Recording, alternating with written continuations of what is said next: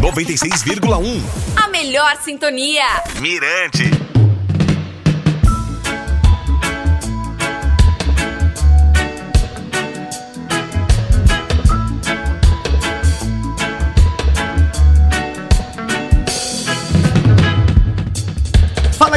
Tudo bem gente? Oi oi, eu sou o DJ Valdinei, esse é o podcast do Reggae Point. Hoje tem homenagem a Deroy Wilson, a primeira criança superstar da Jamaica. E no final, a filha dele deixou um recadinho pra gente.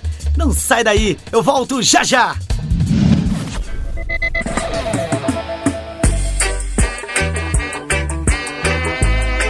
I'm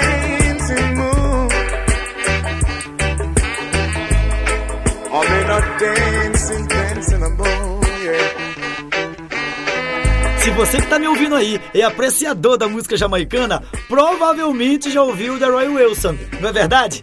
Eu particularmente sou fã dele, mas não adianta só ouvir. A gente precisa conhecer um pouco sobre a trajetória deste grande artista que guarda semelhanças com a de vários outros artistas jamaicanos igualmente talentosos, que conquistaram notoriedade internacional e construíram carreiras brilhantes na música, a despeito das condições desfavoráveis a que foram submetidos, considerando a realidade da indústria musical jamaicana nas décadas que coincidem com o período do surgimento de todos eles. Delroy é um dos artistas mais influentes na construção do reggae mundial. Suas músicas se tornaram hinos como Dancing Mood e Better Must Come, a qual foi utilizada na campanha eleitoral de Michael Manley em 1972 na Jamaica.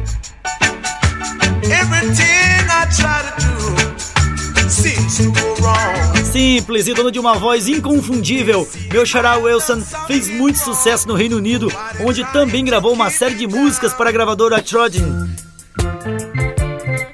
O que é absolutamente vergonhoso e inexplicável é que esse gigante da música nunca recebeu o reconhecimento merecido, embora ele tenha iniciado sua carreira muito jovem. I'm feeling kinda lonely, girl. Would you mind to? Deroy foi a primeira estrela infantil da Jamaica, tendo começado a gravar aos 13 anos. Antes de Bob Marley, Dennis Brown, Jimmy Cliff, Bob Andy e John Holt, o nome mais forte na Jamaica era o dele. Viveu fortemente o ska, rocksteady, reggae e dancehall. Em entrevista comigo, o produtor Sidney Crooks, que conviveu com Deroy Wilson, falou sobre a influência do cantor na carreira de outros artistas jamaicanos, como por exemplo Dennis Brown e Horace. Se você prestar bem atenção, o som inicial de Dennis Brown lembra bastante Deroy Wilson. Segundo o jornalista Ian Boyne, Dennis e Horace Andy admitiram a influência musical que Deroy exerceu sobre eles. Sidney Crooks comentou também que seu amigo foi uma das estrelas mais humildes, modestas e decentes que já conheceu, que ele tinha um sorriso onipresente e sempre foi bem-humorado. Quando moravam em Londres, ele sempre visitava sua casa e dava muitos conselhos, principalmente sobre o excesso de bebida alcoólica que o levou ao fim de carreira.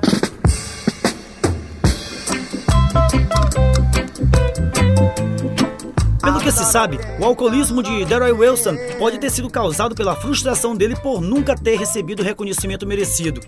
O próprio Ian Boyne fala sobre esse assunto em um artigo sobre Deroy Wilson. De fato, Deroy caiu no ostracismo e morreu em 6 de março de 1995 em Kingston, Jamaica, devido a complicações decorrentes de cirrose. Ele tinha 46 anos.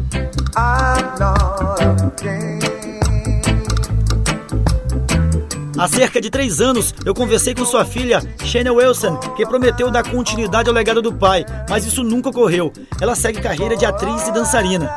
Atenciosa gravou com exclusividade um dub plate para o Reggae Point. E na mensagem, ela diz para todos os fãs que os ama e aprecia muito por manterem sempre a música viva. Vamos ouvir? This is Shayna Wilson, daughter of Deroy Wilson, and this is my shout out to DJ Waljani on his radio show Reggae Point on Moranchi FM.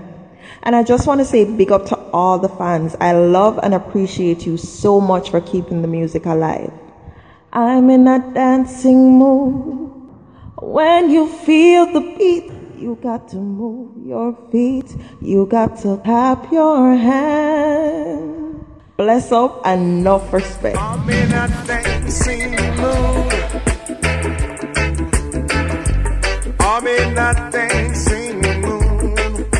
Para continuar as homenagens a Delroy Wilson, eu adicionei dezenas de canções do cantor na playlist do Reggae Point no Spotify. É acessar e curtir. Só não esquece de seguir. Abraços e até a próxima quinta-feira.